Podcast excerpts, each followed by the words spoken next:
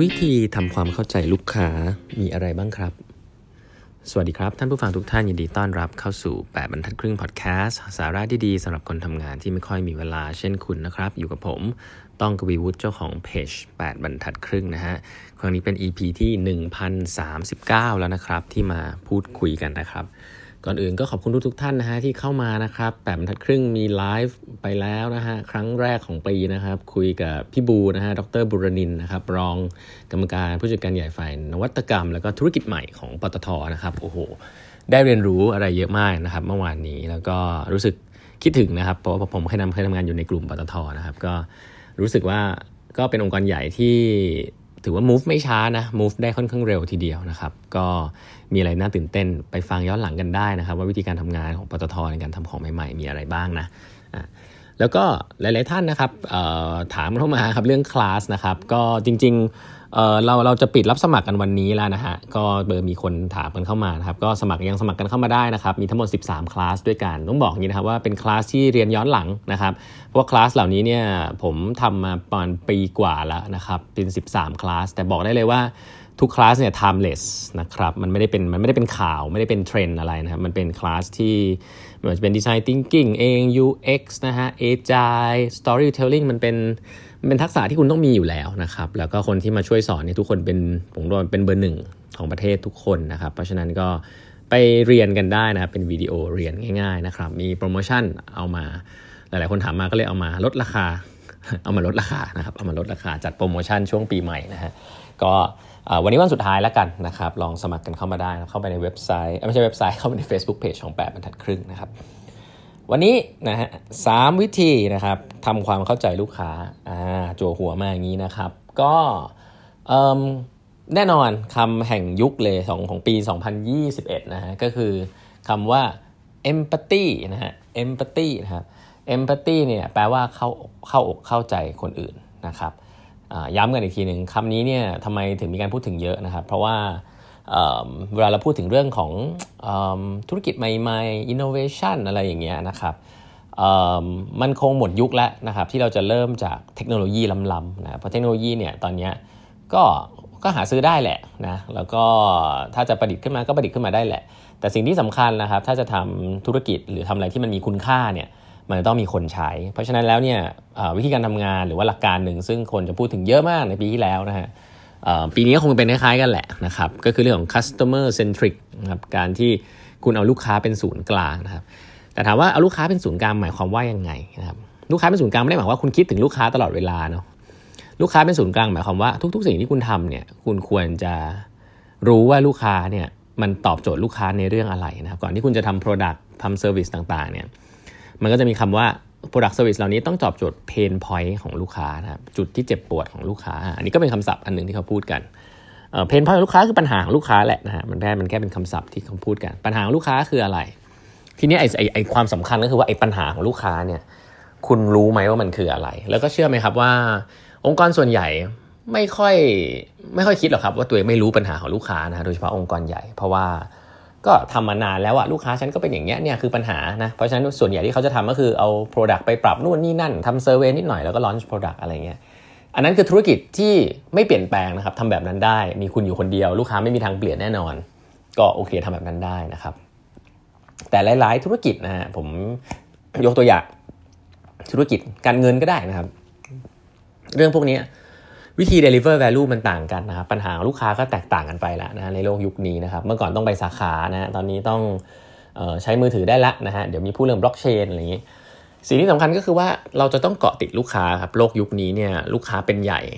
ที่ลูกค้าเป็นใหญ่ขึ้นเนี่ยอย่าไปกังวลนะฮะว่าแบบพูดทำไมลูกค้าทำไมช่วงนี้ท่านต้องมาลูกค้าต้องเป็นใหญ่ขึ้นด้วยนะครับมีมีสิ่งหนึ่งครับที่ลูกค้าเป็นใหญ่มากขึ้นแน่นอนครับเป็น fundamental คือลูกค้าเข้าถึงข้อมูลได้มากขึ้นนะ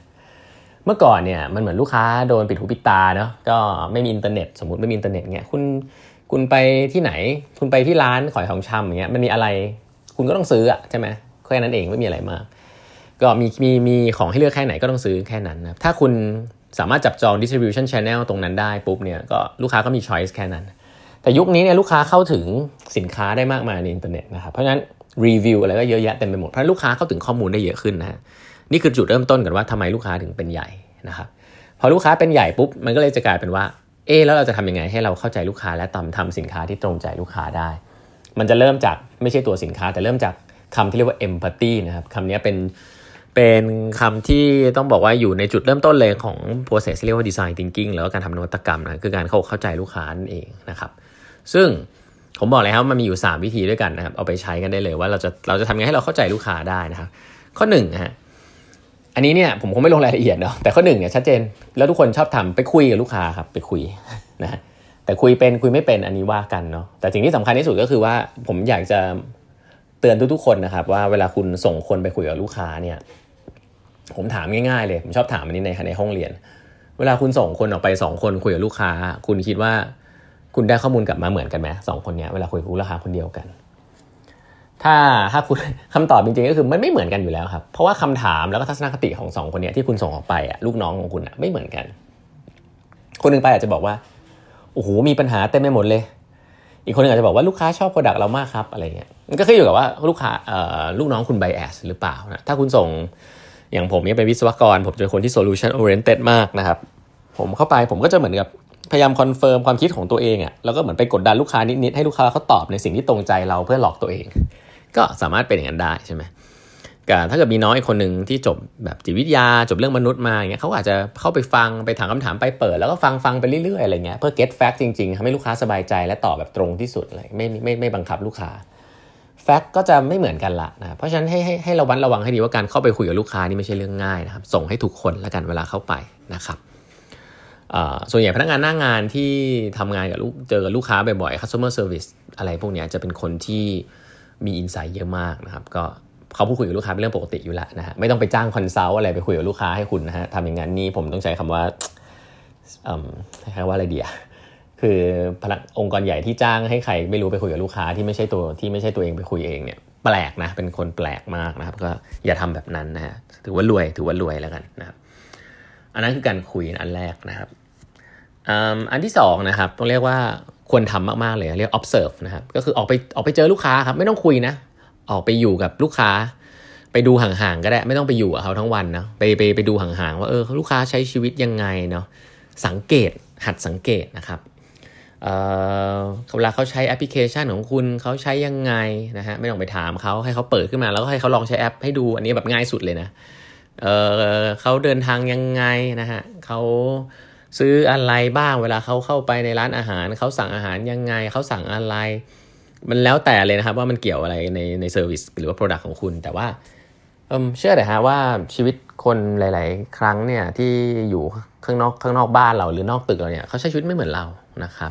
เพราะฉะนั้นแล้วก็ไป observe นะครับไป observe หลาย ๆ ครั้งเราเรียกกันว่าการ shadow นะครับการ shadow ก็คือขออนุญาตลูกค้านะครับ เดินตามเลยนะฮะเดินตามเลยแต่เดินห่างๆก็ได้นะครับ ให้เขาใช้ชีวิตไปอย่างนั้นแหละนะครับ แล้วเราก็ใช้เวลากับมันนิดหนึ่งไม่มีคำว่า efficiency นะบอกเหมือนเดิมคือประสิทธิภาพไม่มีหรอกครับ คุณไม่รู้ว่าคุณจะเจออินไซต์อะไรหรือเปล่า แต่คุณต้องไปอยู่ตรงนั้นแหละ เดี๋ยวมันก็เจอเองมันเหมือนกันเฝ้า เฝ้านกอะ่ะ เฝ้าถ่ายรูปนกอะไรเงี้ย คุณไม่รู้คุณจะเจอหรือเปล่า บางทีมันดูเสียเวลา แต่ว่าคุณต้องทำอย่างนั้นอะ่ะ เพราะถ้ามันเจอมันก็เจอนะครับ เพราะฉะนั้นไม่มีโปรเซสอะไรที่มันจะ efficient นะ คุณแค่ต้องออกไปอยู่กับลูกค้าคุณ อันนี้เขาเรียกว่า observe นะครับไปอยู่ด้วย แล้วก็อันที่3ครับอันที่ 3 ก็คือเขาเรียกว่า immerse นะครับก็คือไปลองใช้ Product ตัวเองดูนะครับไปลองใช้ Product ที่บริษัทตัวเองดู ซึ่งหลาย ๆ ครั้งคุณก็ไม่ใช่ target group หรอกนะครับแต่ว่าไม่มีอะไรมากลองใช้ดูแล้วดูว่าใช้ใช้ง่ายไหมนะในเชิงของ user นะใช้ง่ายใช้ยากนะครับออลองไป experience service ที่ตัวเองอที่บริษัทของคุณทำดูนะฮะ ถ้าบริษัทคุณทำร้านตัดผม คุณก็ลองเข้าไปลองใช้บริการร้านตัดผมของตัวเองดูนะว่ามันเป็นยังไงก็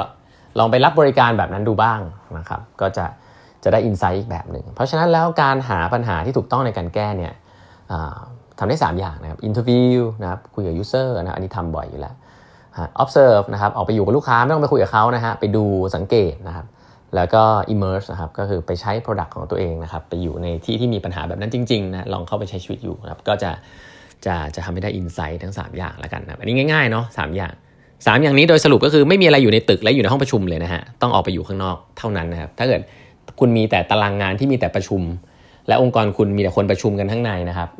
customer centric ก็จะเป็นแค่คำพูดติดห้องน้ำเท่านั้นเองฮะมันจะไม่มีทางเกิดขึ้นในองค์กรของคุณนะครับก็ระมัดระวังกันให้ดี วันนี้เวลาหมดแล้วนะฮะฝากกด subscribe แบบครึ่ง podcast ด้วยนะครับแล้วพบกันใหม่วันพรุ่งนี้ครับ สวัสดีครับ